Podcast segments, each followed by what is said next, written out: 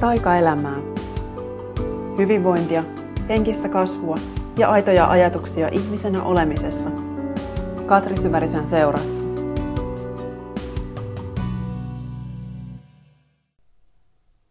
Moikka ja tervetuloa kuuntelemaan taas Taikaelämää podcastia.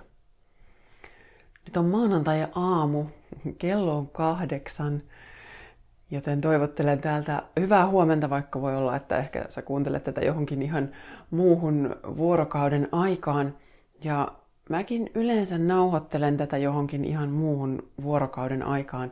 En ole normaalisti aamulla 8 tekemässä mitään kovinkaan järkevää, ainakaan antamassa itsestäni ulospäin mitään. Mutta nyt mä oon ollut hereillä 5 asti ja näin aina satunnaisesti tapahtuu. Ei nyt onneksi hirveän usein, mutta mun unet on aika herkkiä monestakin syystä. Stressiherkkyys näkyy kehossa sillä, että helposti jos jotain elämässä liikahtaa, niin unet liikahtaa sit ihan ensimmäisenä aina johonkin suuntaan. Myös toi raudanpuuteteema, joka on ollut tässä isosti esillä, niin se on vaikuttanut uniin. Ja tietysti sinänsä just vähän hankalasti, koska minulle on kerrottu, että kun ferritiini on alhaalla, niin sillä voi olla, että unen laatu ei ole niin palauttavaa kuin se saisi olla, mikä tietysti sitten syö sitä elämänvoimaa ja sisäistä rautaa entisestään, mikä on vähän hankalaa, mutta onneksi mulla on nyt tämä suunta ollut yleisesti ottaen paljon parempi ja rautatankkaus on viime kuukausina purrut selvästikin. Mutta sitten yksi asia, joka vaikuttaa hyvin, hyvin isosti mun uniin, varmasti siis ihan fysiologisesti liittyy sinne stressiin, mutta se on luovuus ja luovuus on oikeastaan ehkä se teema, josta mä nyt tänään haluan puhua, koska se on nyt ollut mulla tässä päällimmäisenä mielessä. Okei, se on ollut päällimmäisenä mun mielessä 5-6 vuotta.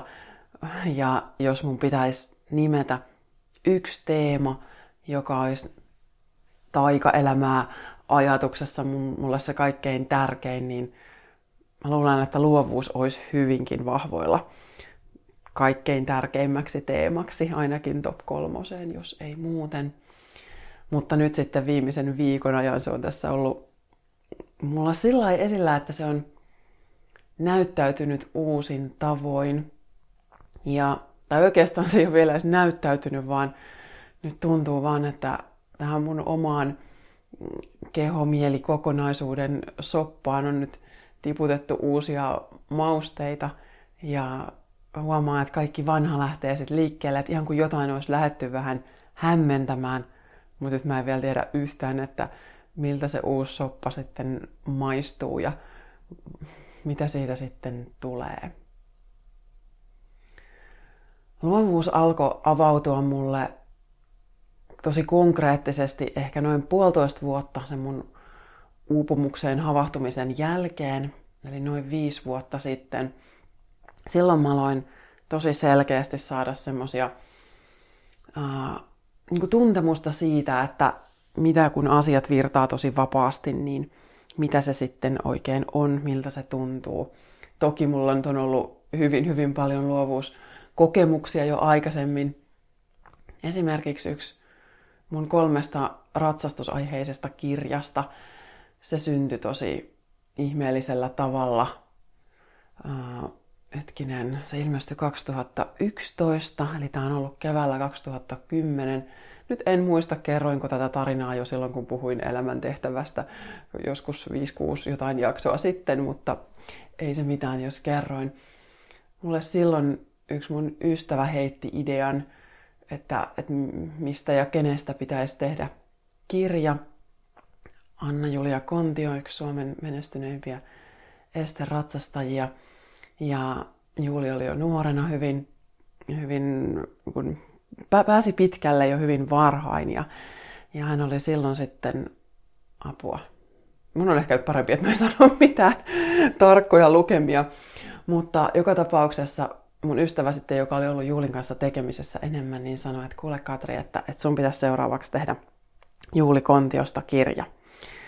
Ja mulla silloin sitten, kun mun ensimmäinen kirja oli jo tullut silloin ulos, niin ihmiset heitteli mulle tosi paljon kirjaideoita.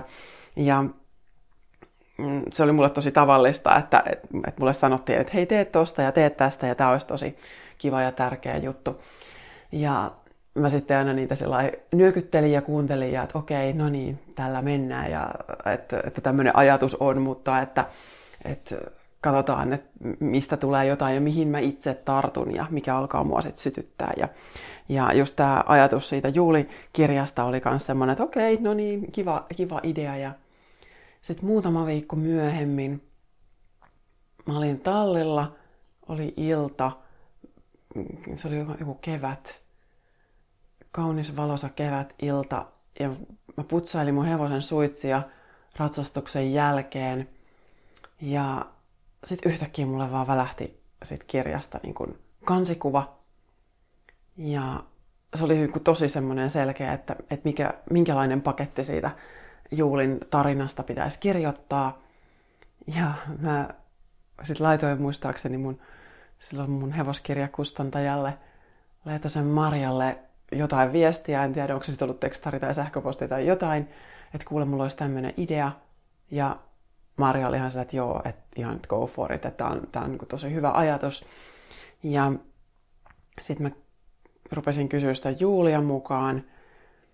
Ja sitten kun Juulikin oli suostunut, niin sitten mä muistan, että nyt mun täytyy istua alas ja niin kuin luonnostella, että mitä se kirja olisi. Että mä voin nyt sitten esittää sekä sinne kustantajalle että Juulille, että mikä on se mun ajatus. Ja mulla ei ollut vielä mitään ajatusta, mutta mä olin vasta nähnyt sen kansikuva flashin mielessäni ja saanut ehkä sellaisen ensimmäisen kosketuksen siitä, että mikä se sen paketin niin kuin henki olisi. Mä en edes osaa sanoin kuvailla, että mitä se sisältää se mun ensimmäinen ajatus kirjasta. Että se on sitä konseptista, jotain ehkä vähän fiboja, jotain epämääräistä ajatusta ulkoasusta ja luettavuudesta ja miltä se paketti tuntuu käteen, minkälaiseen lukemiseen se on tarkoitettu. Ja nyt kun mä kerron tätä, niin mä tajuan, että tämmöinen samanlainen flashi mulla on tullut silloin, kun mä oon saanut ensimmäisen konkreettisen idean Löydä elämän taikakirjasta. Se oli kans tämmönen, että mä olin pyöritellyt sitä ideaa jo pitkään. Se oli ollut mulla ajatuksena, että hei, että tästä mun uupumustarinasta, että mä voisin kirjoittaa kirjan, että mulla on blogimateriaalia paljon. Ja mä olin jo itse asiassa puhunut siitä Otavalle. Me oltiin käyty Hidasta elämään kirjailijoiden kanssa Otavalla kylässä. Se oli kevät 2015, ja sieltäkin oli jo sanottu, että hei joo, että laitapa vähän ajatusta tulemaan, että tämä on tosi niin kuin tärkeä teema, ja että miten sä sen paketoisit. Ja sitten se juttu jäi vain kuin roikkumaan, että se oli mun työlistalla reilusti yli puoli vuotta, että joo, mun pitäisi tehdä esitys tästä uupumustarinakirjasta.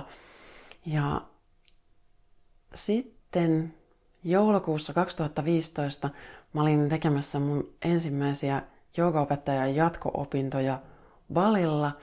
Ja mä silloin kuulin, varmaan jotenkin, en ehkä ensimmäistä kertaa kuullut, mutta jotenkin havahduin seuraamaan Yoga Girl Insta-tiliä, eli Rachel Brathen. Ja olin mä tosiaan, kun hänestä kuullut aiemmin, mutta en ollut sillä jotenkin noteerannut.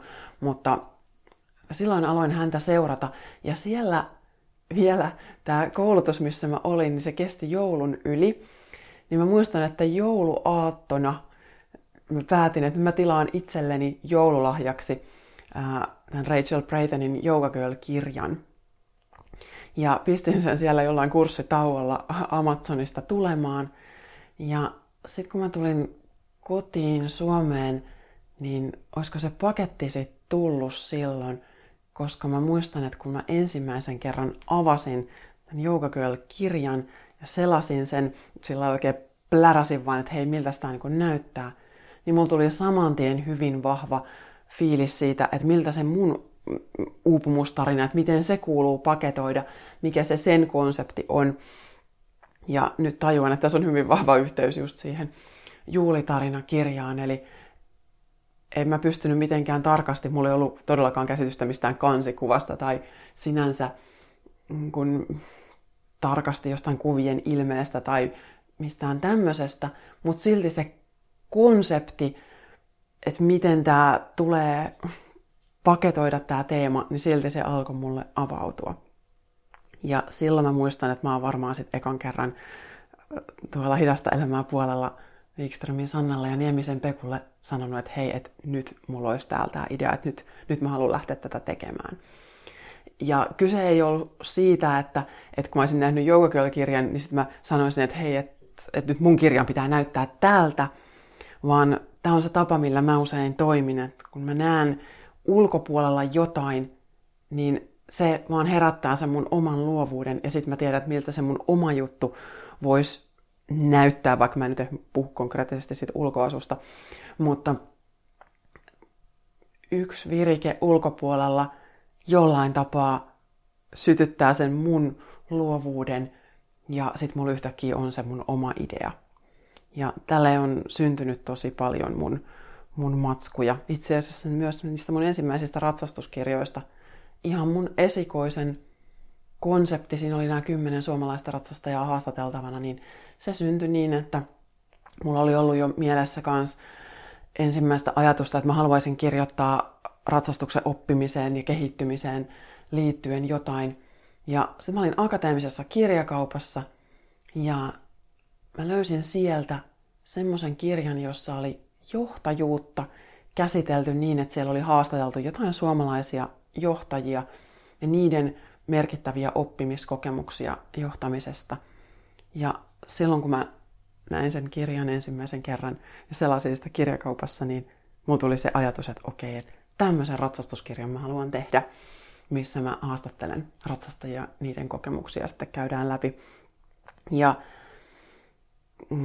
tätä voi sanoa varastamiseksi.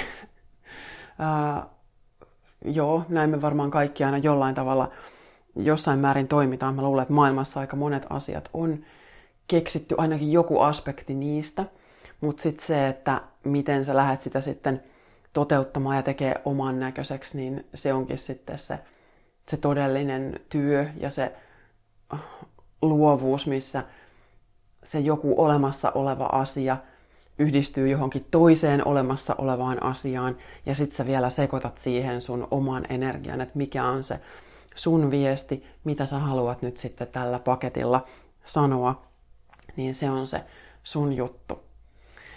Ja nyt sitten palaan takaisin sinne juulikirja-ideaan, eli kun mun piti luonnostella just sitten sitä sisältöä ja konseptia tarkemmin sekä kustantajalle että kirjan päähenkilölle. Mä muistan, että mä vaan istuin alas sohvalle, mulla oli paperia ja kynä.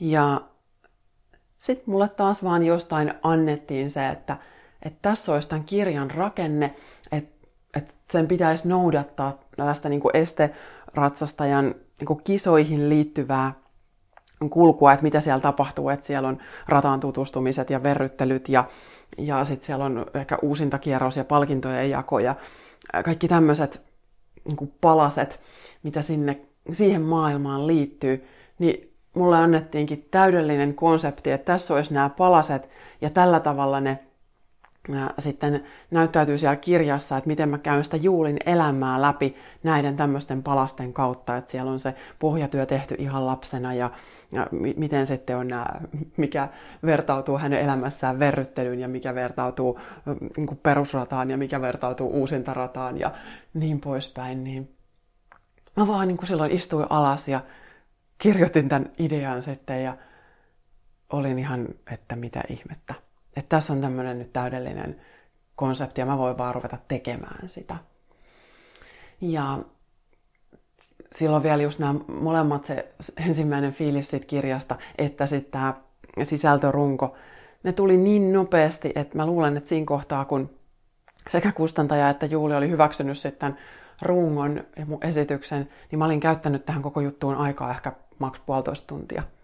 Niin mulla oli sitten olemassa se kirjaidea ja hyväksyntä sille ja runko, että mitä mä lähden tekemään. Ja tämä oli tosiaan silloin 2010, että silloin on saanut semmoisia hyvin suuria virtauksen kokemuksia, mitä mulla varmaan on ollut mun työssä jo paljon myös toimittajana, mutta koska niissä on aina aiheet annettu, ainakin suurin osa aiheesta annettu ulkopuolelta, niin sen takia sitä ei ole ehkä, se ei ole tuntunut niin dramaattiselta ja se ei ole tuntunut niin selkeältä, vaan se on kuitenkin ollut työtä, että mä oon istunut koneen ääreen ja mulla on ollut jutulle deadline ja sit se on täytynyt toteuttaa tietyssä aikataulussa ja asiakkaan, jonkun tilaajan, kuka se sitten milloinkin on ollut, niin heidän toiveidensa mukaan. Mutta nyt silloin, kun on annettu noin puhtaasti sitten itselle ja sit saa samallaan kuin sen kokemuksen siitä, että miten mä reagoin tähän, että silloin kun mulla on annettu työssä jotain, niin totta kai se on ollut ihanaa, kun jostain teemasta on oikein innostunut, mutta sitten on ollut paljon myös niitä teemoja, joista ei ole ihan niin paljon innostunut ja nämä on varmaan sit vähän sekoittunut toisiinsa, että siellä ei ole ollut niin paljon sitä puhtaan virtauksen kokemista kuitenkaan, niin en ole saanut silloin sitä semmoista oikein ehkä niin kuin kehollista tuntua ja kokemusta siitä, että mitä se tarkoittaa, kun joku idea todella kutsuu ja että tähän mä haluan tarttua. Että kun, silloin kun toteuttaa vapaasti itseään, niin silloin sulla on aina se mahdollisuus sanoa, että lähdekö mä tähän vai enkö mä lähde. Että silloin taas kun mä teen töitä toiselle, niin silloin sitten kuitenkin tehdään se, mikä on sovittu ja luvattu. Ja nämä tämmöiset kokemukset on ollut tosi voimakkaita, koska sit niistä on siitä yhdestä pienestä epämääräisestäkin ajatuksesta tai välillä hyvin selkeästä ajatuksesta, mutta ehkä nämä konseptikuvaukset, mitä mä tässä sanoinkin, vaikka se löydä elämän taian ensimmäinen ajatus, niin vaikka mä sanoin, että nyt mä tiedän selvästi, että miltä mä haluan, että se mun kirja näyttää, niin ei se ole ollut mitenkään selvä, mutta mä oon pystynyt silti sen sitten kuvailemaan toisille niin, että ne on saanut siitä kiinni, että hei, että tää paketti olisi ja lähdetäänkö me tämmöistä nyt sitten tekemään vai ei. Ja miksi tää on olennaista? No mun kirjojen syntytarinat ei ole juuri kellekään olennaisia, mutta olennaista on se, että mä uskon, että meissä kaikissa on tää tämmönen voima. Ja että se luovuus ei ole pelkästään sitä, että nyt saadaan joku yksittäinen idea näkyville ja tehtyä valmiiksi, että se olisi joku suoritus, jonka pitäisi sellaisenaan muotoutua valmiiksi, vaan olennaisempaa on se, että sä oot poistanut sun elämästä esteet tämmöiselle virtaukselle, että sä pääset yhteyteen sen oman sisimmän kanssa. Ja kun se tapahtuu, niin silloin sä oot samalla yhteydessä sun kaikkein vahvimpaan elämän voimaan.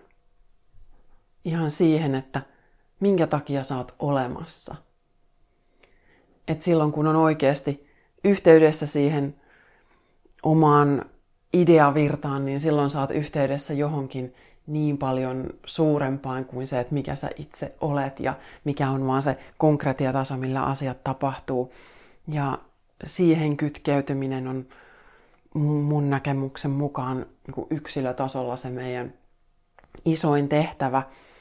Ja sit samalla, kun sä löydät sen sun oman tehtävän, niin luultavasti sä valjastat sun ympäriltä muita ihmisiä, joiden tehtävä saattaa taas kytkeytyä siihen sun tehtävään. Et osan tehtävä meistä on tukea toisia niiden omissa tehtävissä. Ja mä esimerkiksi toivon, että mun tehtävä omalta osaltani, että kun mä oon yhteydessä mun luovuuteen, niin kuin nyt vaikka juuri tasan tällä sekunnilla, niin se jollain tapaa tukee sun luovuutta. Ja sitten taas kun sä kytkeydyt omaasi, se herättää sun ympäriltä jonkun toisen. Ja nämä kaikki meidän tehtävät on hyvin vahvasti sit kytköksissä toisiinsa. Ja aika harvan tehtävä on semmoinen, että sitä pystyisi ihan itse toteuttamaan täysin yksin kenestäkään muusta millään tavalla riippumatta, vaan että aina siinä, ainakin suurimmaksi osaksi mä uskon, että siinä on aina ympärillä se joku verkosto. Ja että sä oot siinä tietyssä kohtaa sun elämää ja siinä tietyssä verkostossa tarkoituksella. Ja kun sä uskallat lähteä kytkeytymään sun tehtävään, niin silloin sä oot jonkun suunnattoman suuren äärellä. Ja se, että miksi mä oon tänä aamuna herännyt 5:00.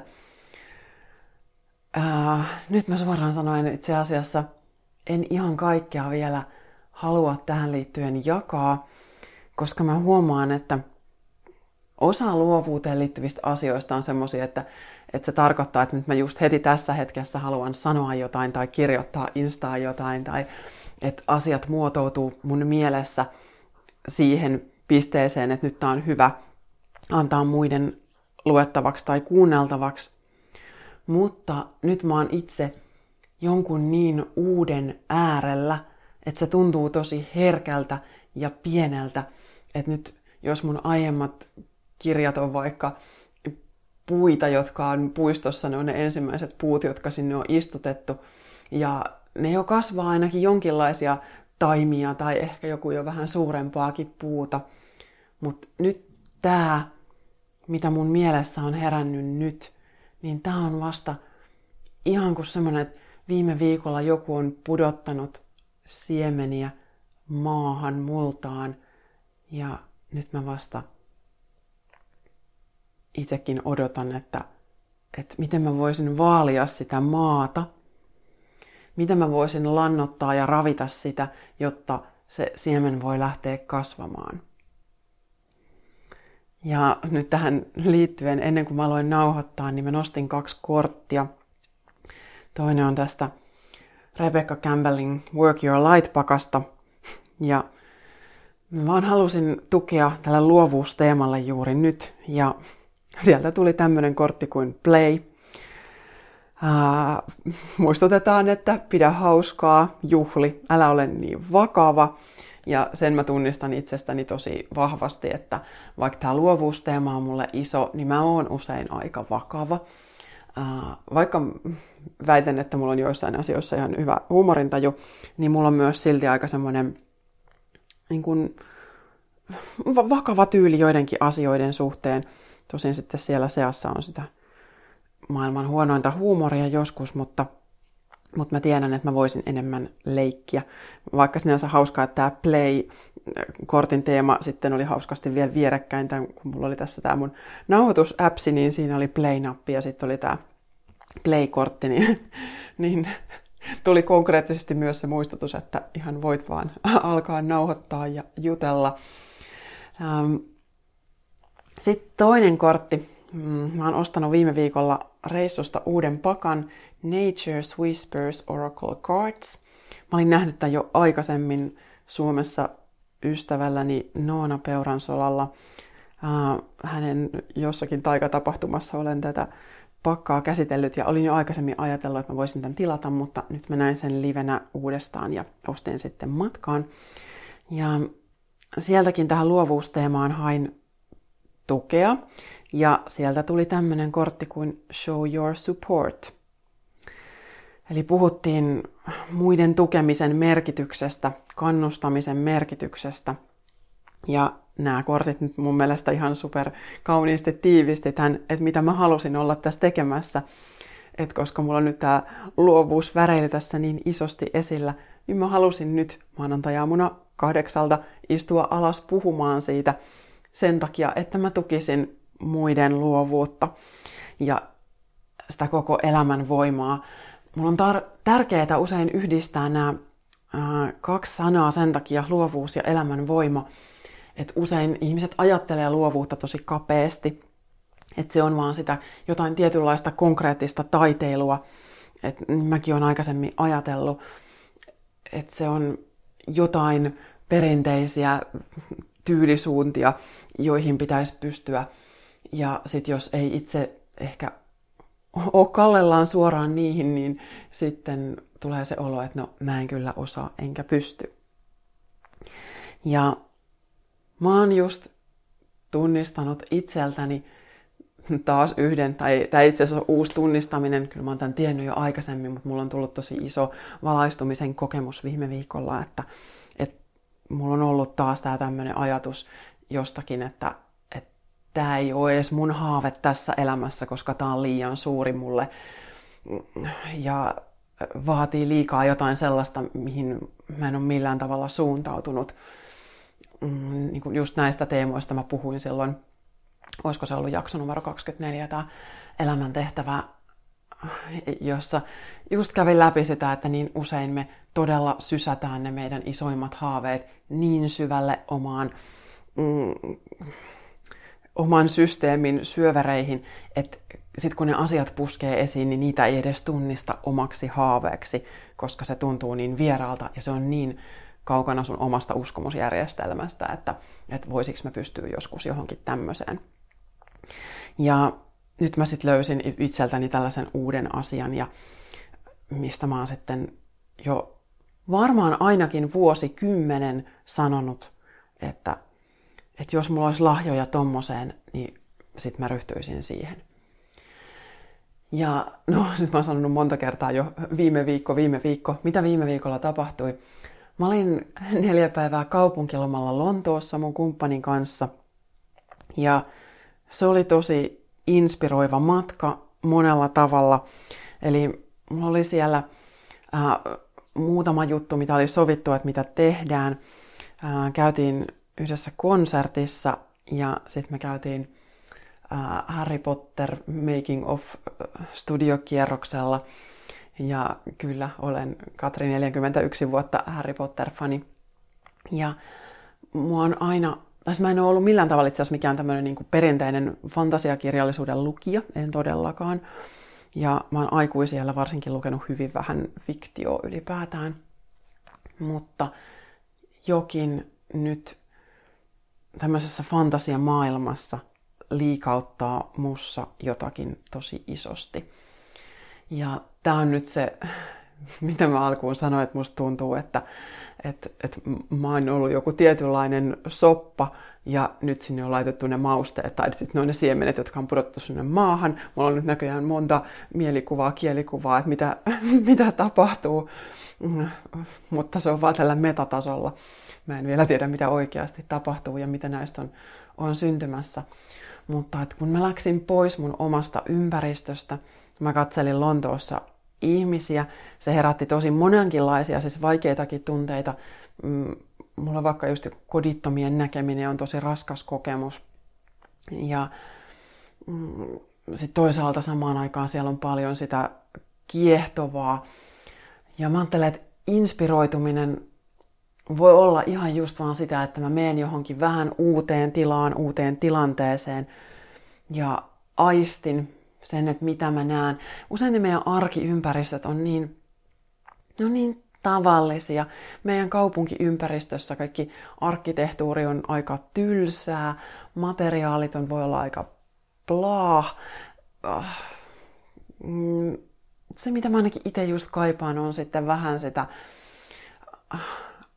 ehkä ajan patinaa tai väriä tai tekstuuria, jotain sellaista, missä mä aistin, että tässä on nyt jotain syvempää kuin se, että on nyt vaan pykätty tämmöinen rakennus jotain tarkoitusta varten, vaan että on paikkoja, joilla on tarina, vaikka kahviloita, joilla on oikeasti oma sielu, on rakennus, jolla on historia, ja että se niiden kaikkien ihmisten, jotka siellä työskentelee, että se niiden sielun viesti saa tulla esiin, ja pelkästään jo just se kaupungilla liikkuminen oli mulle tosi antoisaa tämän takia, kun mä tunnen, että mä aistin niitä tarinoita ja mä aistin niitä energioita ja sitä toisten ihmisten rakkautta omaan työhönsä. Että kun menee vaikka vaan just ihanaan kahvilaan, jossa huomaa, että tää on tosi rakkaudella luotu ja täällä on rakkaudella leivottua suklaamuffinsia ja on niin kuin ne kauniit värit ja tuoksut ja jotain tosi houkuttelevaa aistielämystä,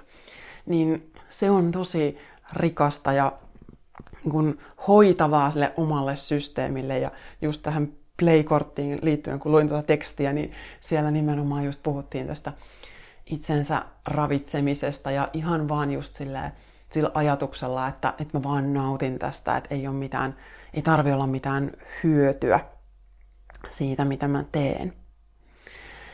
Ja sitten vielä kaikkein isoimmin just kun me päästiin sinne Harry Potter-studiokierrokselle, niin siellä kun mä näen just sen, että miten paljon yhden ihmisen ajatuksesta voi syntyä. Et yksi nainen on saanut idean, ja siellä oli vielä ihan siellä alkumetreillä kuvausta, että miten J.K. Rowling kuvasi sitä, että kun tämä ensimmäinen idea tuli hänelle, että tällaisesta hänen pitäisi kirjoittaa, niin se oli niin fyysinen kokemus, että siinä oli, että hän varmaan niin kuin heti todella tiesi, että nyt tähän ideaan kuuluu tarttua. Ja sitten kun siitä lähti se kierros liikkeelle, niin se niin kuin konkretisoitui, että hei, että siitä yhdestä ideasta, joka herättää näin voimakkaat vibat, niin vitsi, että mitä kaikkea siitä voi lähteäkään sitten eteenpäin. Ja jos mä niin kuin jotain voin itselleni vielä toivoa ja haaveilla, voisi olla se, että mun ei tarvitse luoda samanlaista maailmaa, mutta se, että mun ajatuksesta lähtee liikkeelle jotain sellaista, joka liikuttaa niin monia, joka saa ihmisissä jotain niin isoa aikaan, niin se voisi olla ehkä mun elämän iso haave. Että mun luovuus ja mun elämän voima saa toisissa aikaan sitä heidän elämän voimaansa. Ja ihan sen takia, että mä uskon, että silloin kun ihmiset kytkeytyy sinne omaan tehtävään, niin silloin aina maailmassa jotain paranee. Silloin päästään eroon niistä, tai ensin kohdataan ne omat rajoittavat uskomukset. Mä en osaa, mä en pysty, mä pelkään, mitä muut ajattelee.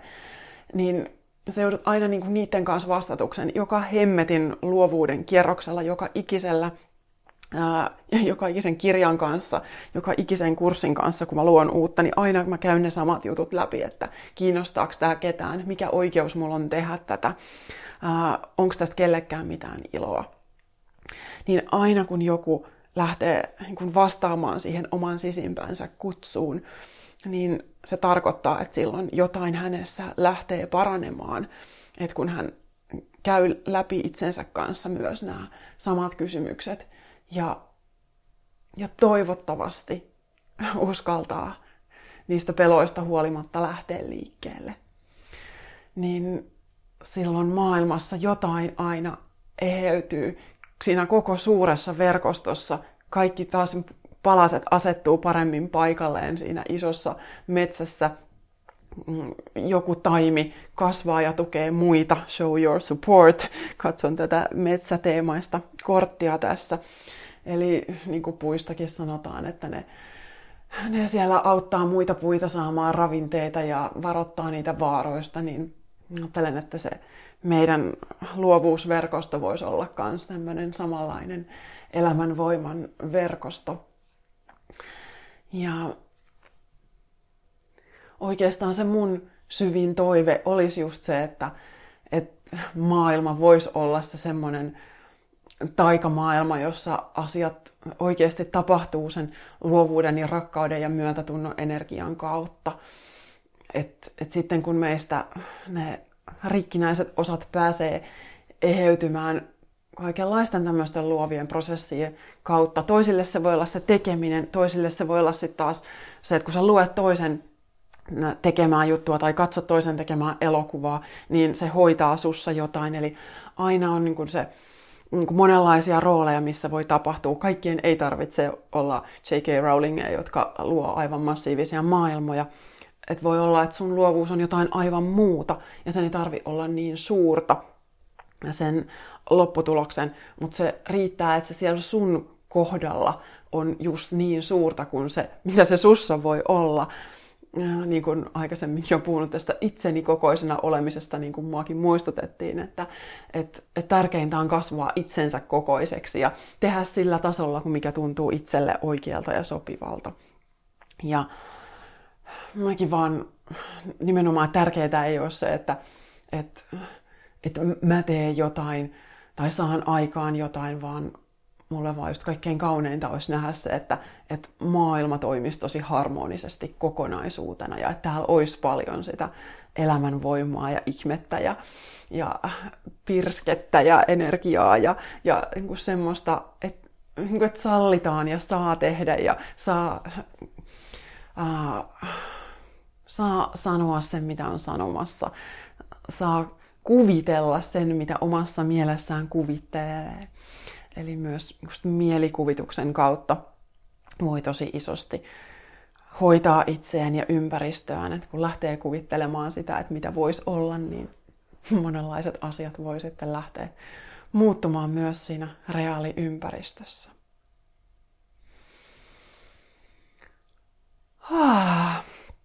Vai niin, semmoinen aamu 8 jälkeinen purkaus olikin tulossa esiin.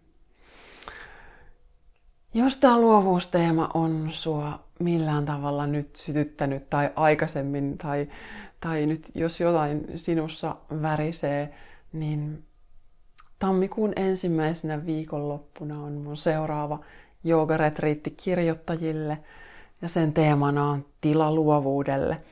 Ja sun ei tarvitse olla minkäänlainen oikea kirjoittaja voidaksesi tulla.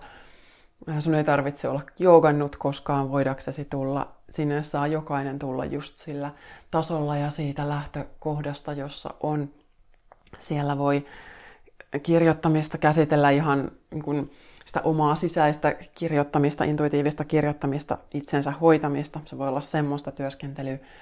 Tai sitten siellä voi myös ottaa aikaa sen oman suuren projektin aloittamiseen, jos sulla joku tämmöinen on mielessä. Tai pienen projektin se voi olla ihan vaan, että sä lähdet kokeilemaan, että mitä irtoa, jos mä avaan nyt tyhjän tiedoston tai tyhjän sivun muistikirjasta, niin mitä sieltä tulee ja lähtee liikkeelle, kun mä vaan otan sen tilan ja ajan. Niin tämmöiselle retriitille kutsun sua mukaan, jos siltä tuntuu. Eli sinne on vielä joitakin paikkoja jäljellä. Mun kotisivuilta löytyy lisää katrisyvarinen.fi. Niin sinne kannattaa ilmoittautua mukaan. Mä uskon, että niin kuin edellinenkin kirjoittajien retriitti oli ihmisille elämää muuttava kokemus, niin mä uskon, että myös viikonlopussakin tapahtuu monenlaisia ihmeitä, kun vaan sille annetaan tilaa. Mä toivon, että sun viikko sisältää paljon ihania ideoita ja luovuuden värinää ja jotain taas semmoista, joka liikuttaa sua enemmän sun suuntaan. Kiitos taas kerran aivan suunnattoman paljon, kun kuuntelit.